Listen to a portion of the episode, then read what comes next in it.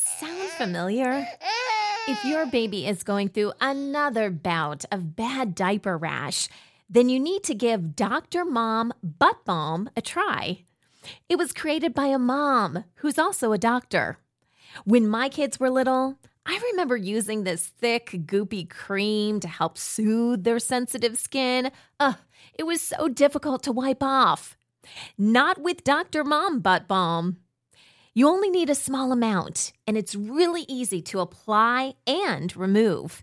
It's also free of dyes, preservatives, and zinc oxide, so it's gentle on your baby's delicate skin. Help your baby feel better and get relief from irritating diaper rash with Dr. Mom Butt Balm. Look for it on Amazon and Walmart.com. Sexuality and breastfeeding. Those two words are not often used in the same sentence. Yet, just because a mother is breastfeeding does not mean that she has to turn into a celibate woman. How does our society's view of breast and sex affect the breastfeeding mom? Well, today we are talking with Emma Pickett, a private practice, internationally board certified lactation consultant from London, England, and we're talking about sexuality and breastfeeding. This is the Boob Group, episode 24. Breast milk, it does a baby good. Silly daddy, boobs are for babies. I make milk. What's your superpower? If my breastfeeding offends you, put a blanket over your head. Dairy diva. Don't be lactose intolerant. Nursing nature's own breast enhancement. Meals on heels. Whoever said there's no use crying over spilled milk never had to pump. Breast milk. All udders are inferior. Whatever your point of view, we're here to support your breastfeeding goals. We're the Boob Group because mothers know breast. Welcome to the Boob Group broadcasting from the Birth Education Center of San Diego. I'm your host, Robin Kaplan. I'm also a certified lactation consultant and owner of the San Diego Breastfeeding Center. At the Boob Group, we're your online support group for all things related to breastfeeding. Do you have a favorite episode of the Boob Group? If so, we would love for you to give us a call and tell us why you love it so much. All you have to do is call our hotline at 619 866 4775 and leave a message on our voicemail, and we would love to share it on an upcoming episode. Today, I'm joined by three fantastic panelists in the studio. Ladies, would you please introduce yourselves? Hi, my name is Erin. I'm 42 and my son Cash is 11 months. Hi, my name is Marie. I'm 30 and my daughter Aurora is also 11 months. Hi, everyone. My name is Sunny, and uh, I am 34. I have two little boys. Uh, my youngest, I'm breastfeeding, and he's about five months old. All right. Well, ladies, thank you and welcome to the show. Thank you. Thank you. Sound familiar? If your baby is going through another bout of bad diaper rash, then you need to give Dr. Mom Butt Balm a try. It was created by a mom who's also a doctor. When my kids were little, I remember using this thick, goopy cream to help soothe their sensitive skin. Ugh, it was so difficult to wipe off. Not with Dr. Mom Butt Balm. You only need a small amount, and it's really easy to apply and remove. It's also free of dyes, preservatives, and zinc oxide, so it's gentle on your baby's delicate skin. Help your baby feel better and get relief from irritating diaper rash with Dr. Mom Butt Balm. Look for it on Amazon and Walmart.com.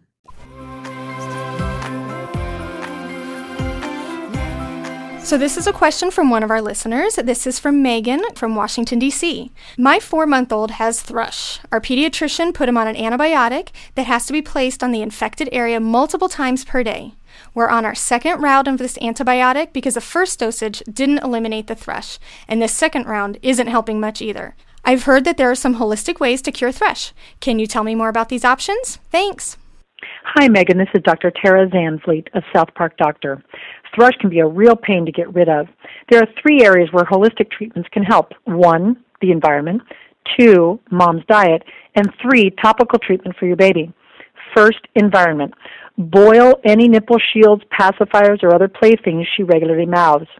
If your nipples are sore, smear yogurt on them after feeds, or go naked in the sunlight, which helps fight fungus. Wash your bras after every wearing, or go braless. Second, mom's diet. Eliminate everything that is sweet, including the natural like honey and uh, agave syrup. Eliminate dairy except for yogurt and any yeast containing foods, including beer. Avoid wheat if you can, and no processed foods. Eat yogurt and tons of garlic, and you can take uh, probiotics if you can. Third, topical treatment for the baby.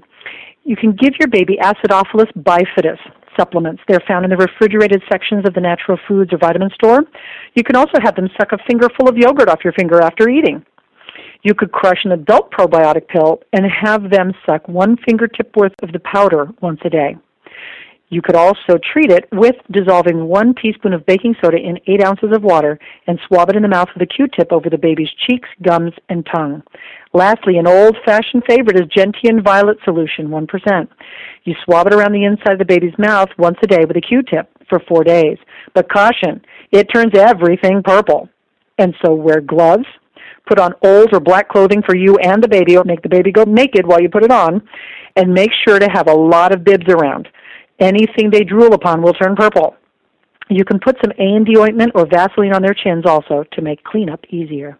If you have a question about one of our topics mentioned on our shows, call the Boob Group hotline at 619 866 4775. Mom deserves the best, and there's no better place to shop for Mother's Day than Whole Foods Market. They're your destination for unbeatable savings, from premium gifts to show-stopping flowers and irresistible desserts. Start by saving 33% with Prime on all body care and candles. Then get a 15-stem bunch of tulips for just $9.99 each with Prime. Round out Mom's menu with festive rosé, irresistible berry chantilly cake, and more special treats. Come celebrate Mother's Day at Whole Foods Market. So, today on the Boob Group, we're talking about sexuality and breastfeeding. Emma Pickett is an international board certified lactation consultant in London, England, who just recently gave a presentation at the Association of Breastfeeding Mothers Conference about sex and the breastfeeding woman. Her talk focused on how breastfeeding can have an impact on a woman's sexuality and relationships, but also crucially how the sexualization of Western society affects the initiation and continu- continuation of breastfeeding. Hello, Emma, and welcome to the show. Hi, Robin. Thank you. Lovely to be with you. Well, Emma, so how do you think Western society's attitude towards sex and the breast affect breastfeeding? Well, to answer you very simply, Robin, the answer is massively. I mean, before I started to look at this issue, I'd actually been a breastfeeding mother for seven years, believe it or not. and when I started to read about this and talk to other mothers and look at the literature, I was stunned by how ignorant I had been of all the influences on me as a breastfeeding mother and all the messages that are being sent to us about the purpose of our breasts and the idea of the primary purpose of our breasts being about sexual attraction and you know, I didn't realize I'd been fighting this struggle against all these messages as a breastfeeding mother. Um, if you think that we live in a society, and when I say society, I'm talking about um, North America and UK is quite similar to North America with a lot of these issues. Um, you know, we live in a society where the nuclear family is at the heart of our culture. You know, it used to be the extended family. Um, throughout human history, it's mainly been the extended family, but now we live in these societies where we've got the nuclear family and the couple is on a pedestal in that in that setup. And when we talk about a functional couple, we mean a highly sexual couple. A successful couple is a sexualized couple, and the breast is sexy. The breast is part of that sexiness. Um, and it's important to realize that the idea of the breast being sexy is actually not the biological norm for humans, which to us from the West sounds a bit mad because we just assume that breasts are inherently sexy and inherently part of our sex lives, but actually that's not the reality for a lot of cultures out there. Um, one particular study looked at 190 cultures worldwide, and only 13 of them found the breast sexy. No kidding. So, yep, and even then it was uh, nine of them like large breasts, two of them like long and pendulous breasts, and two of them like upright hemispherical breasts. So you know, there's not even a consensus about what makes a sexy breast. But in our, but in our society, we feel very strongly that the purpose of the breast is about attracting a male gaze. You know, it's in their, it's in magazines, it's on billboards, and for a woman who's becoming a mother throughout her entire life, she may never have even seen breastfeeding. She may have never seen breastfeeding up close. Breastfeeding is private, it's restricted, it's away from us. So most of our lives, we see the breast as a sexual thing and for a sexual purpose. And we've really lost sight of, of what the purpose of the breast really is. That, you know, that it's a functional organ, and we're called mammals because we've got mammary glands, and we've lost sight of that. And the fact that any breastfeeding is happening seems pretty miraculous when you actually think about all the forces on us telling us about what the breast is for, and all the forces on us telling us the importance of being a sexualized couple and the importance of being sexy. So, how do you think that um, these views affect breastfeeding rates and duration in our culture? Well, I mean, let's imagine we're talking about a teenage mum. You call them a teenage mom. Um, so, you know, that, that teenage mom, her whole life, she's been having images about breasts, you know, in, in the magazines she reads, you know, around her on television programs. She's been given really strong messages about what her breasts are for. And then we're suddenly expecting her to want to breastfeed when she gets pregnant. We're expecting her to reverse all those messages. And, you know, someone's going to give her a leaflet and her doctor's going to talk to her about breastfeeding, and suddenly all that stuff's going to go away. It doesn't happen like that, which is probably one of the reasons that initiation of breastfeeding is pretty low among very young mothers, for example. And, you know, and, and for older mothers, you know, we're asking them to combine that role of being a breastfeeding mother alongside being a lover and a sexual partner. And, you know, when two or three months have gone by and you're struggling to combine those two roles and your partner is struggling with that, it's inevitable that some people are going to start thinking about giving up breastfeeding. And certainly if we're asking those mothers to get to six months and a year, that's a long time to struggle with those two roles and struggle with trying to make those two roles fit together. And if you, and if you've got a baby boy and he's breastfeeding and he's breastfeeding past six months, and the and society perceives you to be performing a, a sort of semi-sexual act when you're breastfeeding him, um, you know, who's going to carry on doing that when your baby's, you know, 18 months old or, or two years and beyond, which is what the World Health Organization recommends for, you know, all societies. That's the recommendation for breastfeeding. If society tells you that it's a sexual act and that baby's in, engaging in an act with a sexual organ, it's inevitable that breastfeeding duration is going to be hit by that message. Everyone in the, everyone in our panel right now is shaking their head, like, "Oh my God, absolutely correct." Um, ladies, how do you feel that you have been influenced by our society's views on the breast and breastfeeding, Erin? Well, I know that for myself personally, I have been dramatically affected to the extent that I rarely, if ever, breastfeed in public and I have had some boops, do you call them? boops on those few occasions that I have, which only reinforces my, I don't want to say shame, but I'd rather say modesty mm-hmm. for breastfeeding in public. And when people find out that I'm still breastfeeding my son, as I said, he's 11 months old. Today, for example, a friend of mine said, Well, how long do you plan on doing this? This is kind of odd. And I said, As long uh, until it gets awkward Yeah.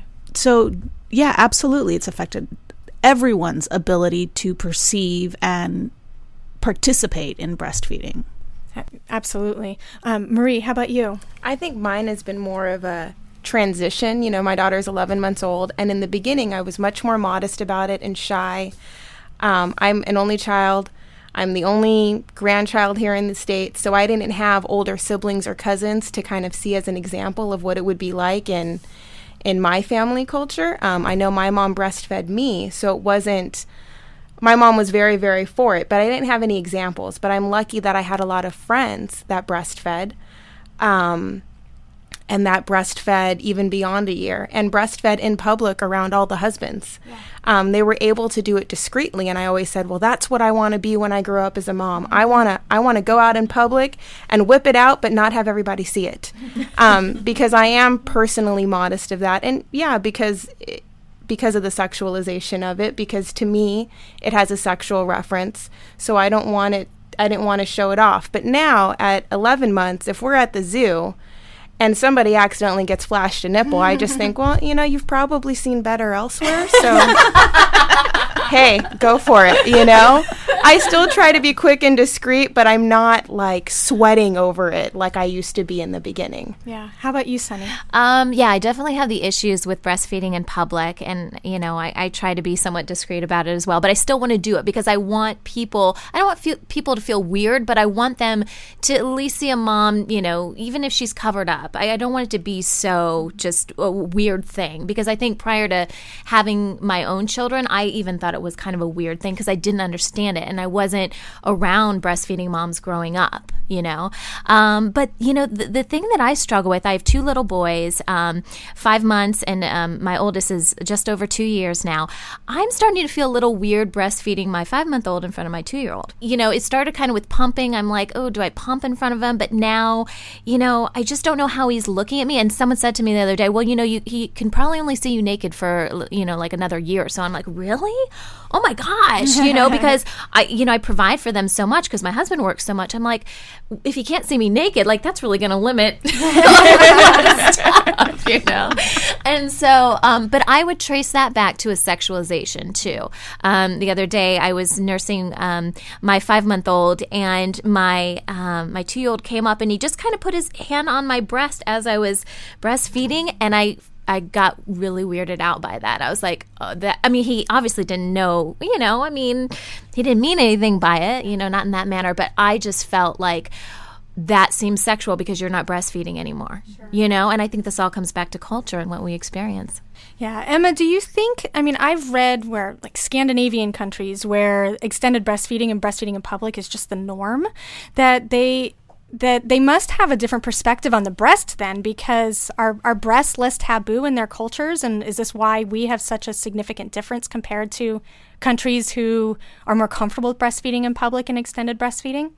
Yeah i mean i think that is true. I think part of the story about scandinavia is about um, government support for breastfeeding so if you've got really powerful pro breastfeeding messages you know, really good quality breastfeeding support and education, that is going to override some of the cultural messages about the breast being for another purpose.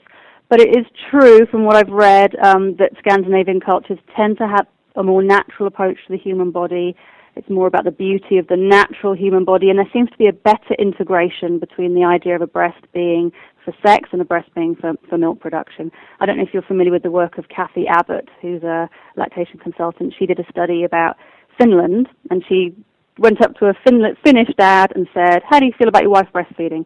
And she said that he looked at her like she was crazy. Like, w- how would there possibly be an issue? And he actually said, "Hey, you know, here in Finland we share. I get one, I get one breast, and the baby gets the other breast."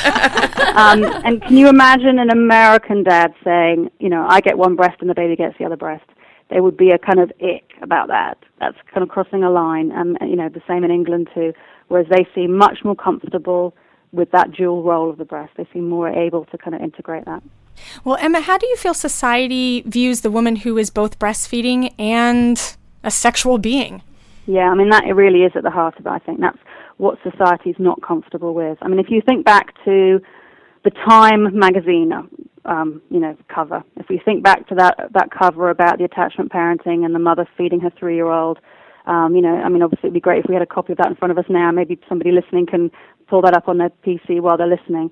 You know, what was really threatening about that woman? I mean, she was beautiful. She had the blonde hair and the beautifully plucked eyebrows and the made-up face. She had, you know, tight clothes, a great figure. She had a hand on a hip. Uh, her knee was bent. She was looking out at the at the you know looking out at the camera. She was looking out at us in a very confident, provocative way. You know, she wasn't looking down at her child. You know, we didn't have kind of a, good, a body language of kind of apology, apologizing for what she was doing. You know, she was really confident. And I think some of the controversy about that article, uh, sorry, and about that cover came from the fact that she was being both sexual and maternal simultaneously in that one image. You know, if she had had a hairy upper lip and she'd been wearing baggy clothes, I don't think it would have been as threatening as it is now. Um, you know, one thing that I heard someone say is that you know what, what upsets people about that image is the way that she's moving from the realm of the sexual into the maternal. She's going backwards and forwards. It's a liquid movement between that sexual and maternal roles. And if a woman can do that, they are powerful, they're unpredictable, you know, they're, they're refusing to be compartmentalized, which is what society wants them to do. Um, so, you know, society is threatened by a woman who is both sexual and breastfeeding at the same time. They want the woman to separate those roles and put herself into boxes. Absolutely. And and you mentioned in your article on your website several times that the sexy breast is only the non-functioning breast. Um, can you elaborate on this?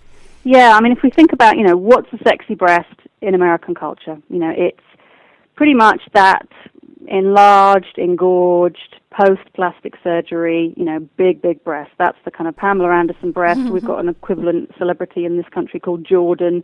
You know, big, big, big, big breasts, and they look like the breasts of a newborn mother. Ironically, I mean, Yeah. these are engorged breasts. You know, three days postpartum. But the minute you add a drip of milk to that breast, you know, whoa, that's not allowed to be sexy anymore. Um, you know, if Pamela Anderson is running along that Baywatch beach and a drip of milk comes down from her breast, immediately we're all expected to be revolted by that.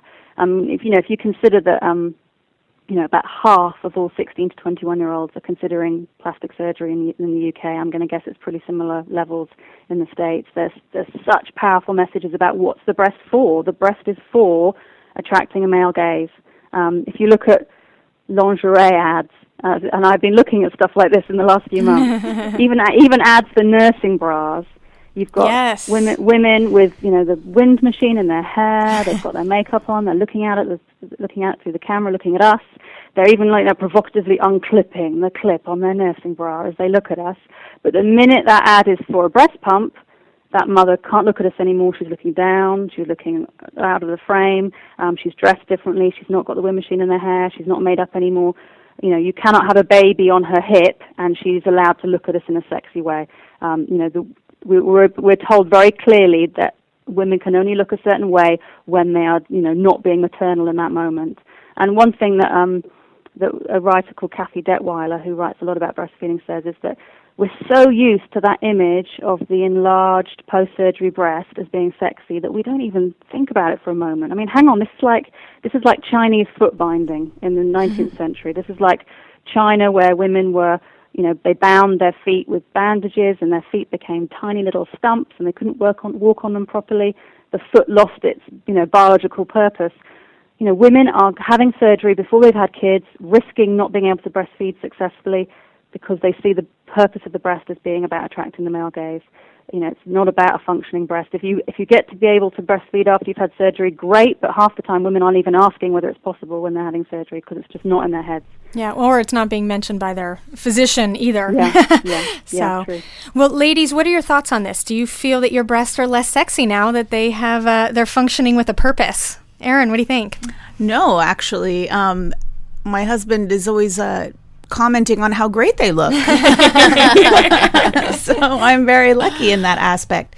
It was difficult in the beginning, and, and she used a really good word that I have to, to pull out, and that's car- compartmentalize, mm-hmm. because particularly after my child was born, that's what I had to do. I had to com- compartmentalize myself in as many different categories as I could. And until I became comfortable in each one of those categories, could I then begin to try and piece myself back together. And it's only now into the 11th month that I'm really starting to feel more myself and I'm not taking so much issue with my breasts as both nurturing and nasty. Nasty. Marie, how about you? Mine are still in their own compartment. um, and luckily, my husband's very understanding of that, and he's totally fine with, with that. They're a little off limits unless it's a very um, rare occasion. But I think they're more sexy now. You know, I mean, they're fuller. I mean, like that engorged look that you um, that you were talking about the first couple of days. We were my child was a NICU baby, and we were in the NICU, and they were huge and engorged, and and I was like, well, at least one part of me looks good right now. um, and I definitely feel like I have. I remember before I had a baby, um, watching, you know, like E online or, or those shows where they talk about the ladies on the red carpet and, and they talked positively like, oh well she just had a baby so her breasts are showing it. And I and I thought that. So that was a positive example of I guess society with with breastfeeding boobs. um, but yeah, I think they're more sexy. I like them. I'm a little I'm a little afraid of how my self-confidence is going to change once I'm done breastfeeding or in between babies and if they're going to revert back to being less full. Ah, okay, good point. Yeah. How about you, Sunny? Um, I'm the opposite, you guys. I do not like my breasts nearly as much when I'm breastfeeding. Um, I am about a C cup even, you know, before um, having engorged breasts or you know having a full milk supply. Um, and I really enjoyed my breasts prior to getting pregnant the first time. Um, and then after I had my son, I noticed a immediate change in their perkiness, and I did not like this whatsoever. you know, um, I really enjoyed my breasts before getting pregnant and having my first son. Um, and then I kind of, you know, just kind of came to terms with the fact, and, and I've always been someone that has said, listen, my breasts are for my children. After I'm done having kids, I'm, I'm all for surgery. I don't, uh, you know, that's fine. W- once they've served their purpose, and I've always, you know, thought that, you know, breasts are for my children first and my husband second. I really don't care about them too much, you know. Um, but the breast, not the husband. the breast. but yeah, yeah. So um, yeah, to me, it, it, it changes the way my nipple looks. Um, I just feel a little deformed. I feel like my body is not my own. So how can I feel sexy if someone else is taking hold of my body? You know, it's not my own to to feel sexy with. It's it's it's you know my five month olds, and then I'm like, well, that's weird. If you know me feel sexy if it's really for my five month old. So obviously, you know, I'm struggling with this, and I didn't even realize before you know um, talking about it that I really do struggle with this. You know, the difference between you know feeling sexual and then also being able to care and, and breastfeed your baby as well. It's an issue for me, obviously. Yeah. I well, and for a lot of women as well. So when we come back, we're actually going to be delving into that. Um, do women compartmentalize? Do they need to? Are there ways around it? Um, as well as how can a breastfeeding mother incorporate sex back into her life um, because we do have this other partner who um, sometimes feels neglected. So um, we'll be right back. All right, well, we're back. Um, Emma, can you describe the informal study you conducted last year and the results of this study about sex and breastfeeding? Yeah, I mean, basically, I, I really wanted to find out what was in people's heads, and and it's not always women are not always able to talk as confidently as your panel are. Some people don't want to have that conversation, so I created an anonymous survey where I asked women about their experience of breastfeeding and sex. You know, how long do they have sex? How long do they wait to have sex after they have their first baby? Do they like their breasts being touched during sex? Um, how did they feel about their bodies? How did their partner feel about their bodies? I asked some kind of closed questions and some open questions. I had about 600 people respond to my survey. I, I got them mainly from social media, parenting forums in the UK. I was aware that if you're not feeling great about sex, you probably don't want to answer some questions that some blooming lactation consultant has asked you. So I tried to encourage those women to come forward and answer those questions too and, and talk about the negative feelings about sex. And, you know, the results were absolutely fascinating. I mean, people were really honest and open and and I was just amazed at the huge spectrum of normal. And everybody thought they weren't normal. That was the other thing. Because no one's having this conversation and no one's really talking, even to their close friends, about how does it feel to be a breastfeeding mother or having sex. Everyone thought, I'm not having sex. I'm the only person not having sex. And equally, people thought, I'm having sex lots. I'm a freak. People use that word. Um, you know, my husband must be a freak. We're going to keep this to ourselves. Um, no one else is having as much sex as I am. I'm all alone people felt they were alone on each end of the spectrum. And, and the other thing that was really striking was the impact, not just on breastfeeding of, on a woman's perception of her body, but the impact of giving birth. Lots of women were feeling quite good about their breasts, but feeling bad about their, their stomach and, and other parts of their body or the fact they put on weight. And so it wasn't just messages about the breast and the sexualization of the breast that were causing people trouble, but also society's images about what a sexy woman is. You know, a sexy woman does not have a flabby tummy that hangs down. Um, that's not an image that we see very often. You know, the celebrities are praised because they get back into their tight clothes and they're looking great after six weeks. And the celebrities that keep weight on are the ones that society, you know, is not so thrilled about. And the celebrity magazines are pretty tough on. And, and women were being affected by you know, lots of general feelings about their body, not just about whether their breasts had changed. And people were struggling, and partners were struggling as well. And even in the survey, people were being very honest about saying, my husband wants me to give up breastfeeding. That may not be something he's saying in public, but he was saying it to his partner. So there's, people are really having a tough time, and because they're not talking about it, it, it probably makes it even tougher. And Emma, do you find that there's a paradigm shift that has to take place after a woman becomes pregnant and how she views her breasts, even before she has a baby, or is this mostly occurring after the baby's been born? I think I think one thing I'd say is that nobody can really predict how they're going to feel until the baby's been born. So although people are beginning to make a transition in their head and they're beginning to kind of think about some of the feelings that might arise, they really haven't got a clue what it's going to feel like until the baby's there and the baby's been there a week or two weeks or three weeks. I think you know people are making some some shifts, and some women make shifts shifts easier than others, and some women stop being sexual when they're pregnant, and they already start to feel they need to be celibate. They feel that the idea of a celibate mother is something that's required of them, and other people carry on being really sexual and seem to be able to integrate those roles. So there's there's such a big range of, of what women are doing and, and how women are experiencing that shift. Absolutely. Um, ladies, have you found that your sex life is different since you've had your baby? And mentally, has it been difficult for you to switch from the idea that you're a breastfeeding mom to a sexual woman, kind of that compartmentalization that we were talking about? Um, Erin? Well, for me, it has. I think it does for everyone, particularly the frequency. You know, it's not like it used to be um, as often. And you know, for me, before well, while I was pregnant, I actually read a book of. Um, women recounting their own tales tales of breastfeeding and one of the women talked about finding all of these men who were their fetish was to have sex with lactating women. And that really stuck in my head and it kind of messed me up for a while because I I just like Marie, I was, you know, this is uh, off bounds. Do not go into this area. It's the no cross zone. Um, and that I did have to compartmentalize it.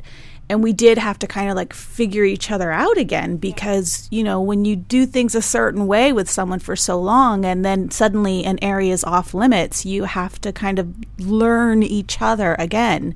Um, so yeah and it really did help me compartmentalize until i could slowly incorporate back in. Yeah. How about you marie it's definitely different in the sense that you've got to be a lot more creative um, with the timing um, sure.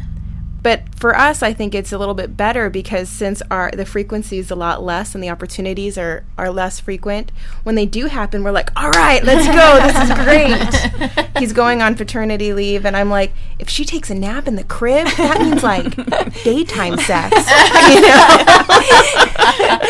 just go time upstairs, you know, while she's downstairs. Woohoo!" Um, it, I think it was mentally a little bit more difficult for me in the beginning to switch back and forth because you know, when I'd read about how you're giving all that touch and that feeling to your baby and that intimacy, that really resonated with me, especially in the beginning couple of months. But at the same time, I really craved that one-on-one intimacy with my husband. Mm. So it wasn't even necessarily as much of a of a raw urge sexual craving as it was just to just you know the the act of love making and that intimacy with my husband I think was um, was more I think strong for me during during that time. That's, that's you. You phrase that so eloquently. I'm, I'm, I'm still like I'm glad. That's so beautiful. Sunny, how about you? Yeah, I think uh, physically it, it's totally different for me too. I think my issues though don't have so much to do with breastfeeding, but just complications. Um, you know, Emma was talking about you know after you know you gain weight. You know, I still have 25 pounds that I need to lose from this last baby. Um, I don't. Yeah, I don't like to look at myself naked. So I think why would my husband want to look at me naked? No daytime sex for me. I'm not. I don't, if I don't want to see myself, I don't expect anyone to want to see myself. Although I um, doubt he'd feel that way though, which is yeah, I know, I but it's in our head, and yeah. I think for me, in order to enjoy sex, I have to feel sexy. Sure. I, I just you know if I'm feeling like a big old blob that's gonna you know just milk everywhere once we have. sex, I mean, I I just it's not clean. I like sex to be clean. If that makes sense. So yeah, it I, I'm struggling with this quite a bit and on a lot of levels, not just because I'm a breastfeeding mom. Yeah. It's funny too, as, as a lactation consultant. Um, I mean, I haven't had lactating breasts now for five years, and I still am kind of they're still a little they're less uh, they're more off limits than they were before because literally i'm touching breasts all day and so for yeah. me i'm sure my husband would love that view you know that like he'd love to be a fly on the wall but essentially because to me breasts are functional still, even though mine are no longer functioning in that way. And so I have this dichotomy going on as well because this is the part I'm looking at all the time. It's funny. I wonder about OBGYNs. Like, do they feel the same way? You know, like I look at crotches all day. Do I want to, do I want to engage in that? But so I don't know, but I, I, I still, you know, even have this even without being a lactating mom, but just a little bit of info. I'm sure my husband would love that I shared that. Um, but Emma, um, how can a breastfeeding mom incorporate sex into her life, especially if she is compartmentalizing and having a hard time dealing with not only the breasts and the lactating and but also the body? Um, Sunny had mentioned, you know, feeling sexy, and do you do you have any recommendations for that? Yeah, I mean, I think you know it sounds kind of obvious to say it, but obviously the key thing has got to be an honest dialogue between you know the the, the mother and her her husband or her you know her partner, and it, it needs to be okay for him to say, um, "I'm struggling and I miss sex, and I wish we could find some way to regain intimacy." And it, it, we should be able to open a dialogue where he's allowed to say those things because I think sometimes um, I'm assuming this is a heterosexual couple at the moment, but obviously some of these issues are relevant for, for gay couples too. But you know, we it should be okay for him to say I'm I'm having a hard time, and we shouldn't feel threatened by that, and we should be able to talk about these things honestly. And the other thing I would say is that um, you know it's important to try things. Um, I'm not going to advocate anything too kinky here, but you know, we, when you read a lot of books about breastfeeding mums and sex, everyone says, "Oh, put breast pads on, wear a bra. If you worry about leaking, wear a bra. But you know, just take them off once. You never know. You could be surprised. I mean, you, if you know, you may feel that this is going to be your husband's problem, but maybe it won't be, and you maybe just have to try things and talk about things and and see how things go as you, know as you go along. And also, the other important thing is that we're all incredibly tired. We've got young kids. We're shattered. It doesn't have to be full sex there are lots of different ways to be sexual. There are lots of different ways to be intimate. You know, it doesn't have to be, oh my God, here we go. This is going to take an hour, and this is going to end in penetration. You know, there are lots of different ways to, to be sexual as a couple, and and it's and it's important to recreate stuff and start from the beginning because you know, as the panelists said, this is new. Bodies are new, feelings are new. Nipples are going to feel different. They're not going to feel like what they felt like before. And lots of women don't want their nipples touched at all, and they really don't feel comfortable when they're breastfeeding to have any breast contact you know, some women, and these are women in my survey, like it much more than they did before, and they're really surprised by how much they like it, and and they want to incorporate the nipple much more in the sex act, but they wouldn't have found that out if they'd been wearing their breast pads and their bra. So it's important to have a bit of experimentation.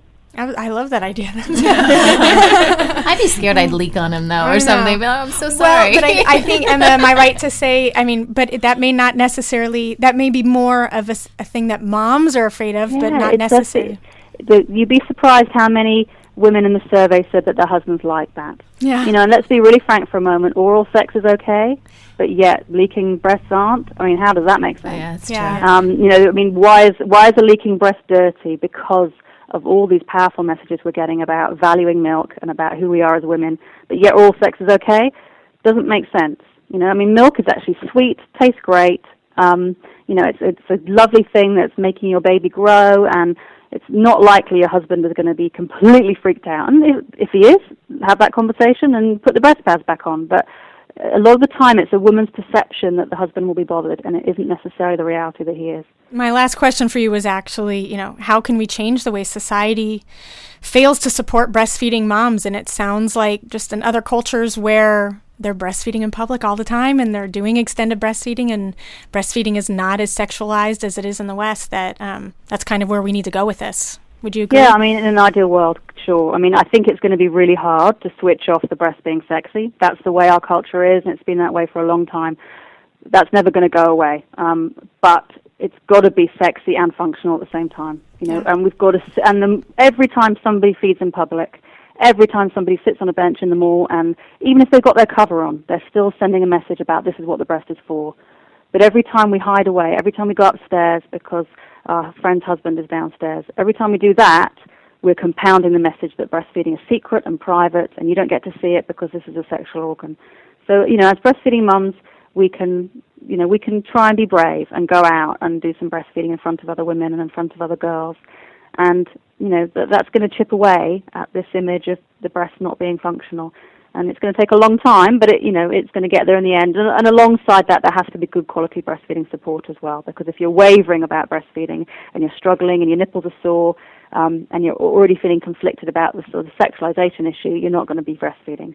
But if you've got really good quality breastfeeding support that feel, makes you feel empowered and helps you to reach your breastfeeding goals, you're more likely to battle through some of those images and some of those conflicting messages. Absolutely. Well, thank you so much, Emma, for your insight into sex and the breastfeeding mom. We so appreciate your time, and I know it's really late for you, so thanks for staying up. Let us call you.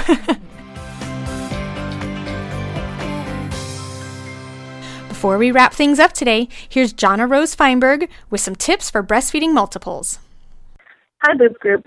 This is Jonna Rose Feinberg, editor of BreastfeedingTwins.org. I'm a mom of twins and a board certified lactation consultant in the Seattle area. Today we are going to talk about nutrition while breastfeeding. While you were pregnant, you probably paid attention to what you ate, maybe ensuring that you didn't go too long between meals or that you were getting enough protein in your diet. Once the babies are born, it's easy to lose track of your own nutrition as you focus on feeding your new babies. But it's still important for you to eat well, especially if you're breastfeeding. Just like when you were pregnant, you're eating for three. Here are some tips. Try to eat regularly, every few hours. Breastfeeding burns a ton of calories, and you need to stay well fed to keep up your energy. Stock your fridge with grab and go snacks you can eat one handed. This can be as simple as preparing a stack of sandwiches to eat throughout the day, or making some snack boxes with rolled deli meat, cheese, and sliced apples. If your partner or mom has time, this is something they can do to help you, even if they won't be around during the day when you need to eat. For more protein rich options, consider preparing a whole batch of hard boiled eggs or making a smoothie with fruit and yogurt. If you or your babies don't tolerate dairy well, you can also add a non dairy protein powder to a smoothie for an extra boost. Keep some healthy granola bars near your regular nursing spots for a quick snack. You may even want to keep some food near the bed for middle of the night nursing sessions, though you may want to pick something that's less crumbly for eating in bed. It's also important to stay hydrated.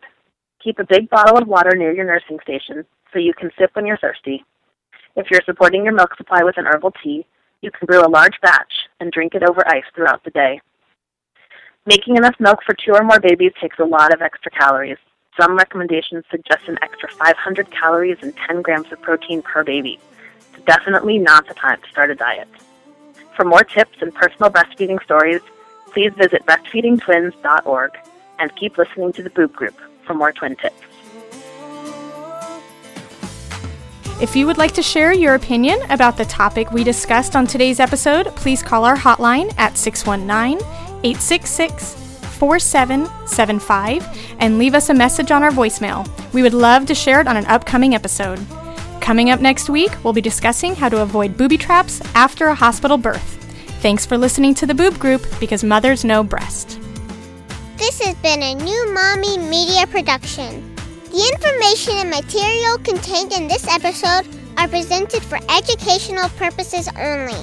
Statements and opinions expressed in this episode are not necessarily those of New Mommy Media and should not be considered facts.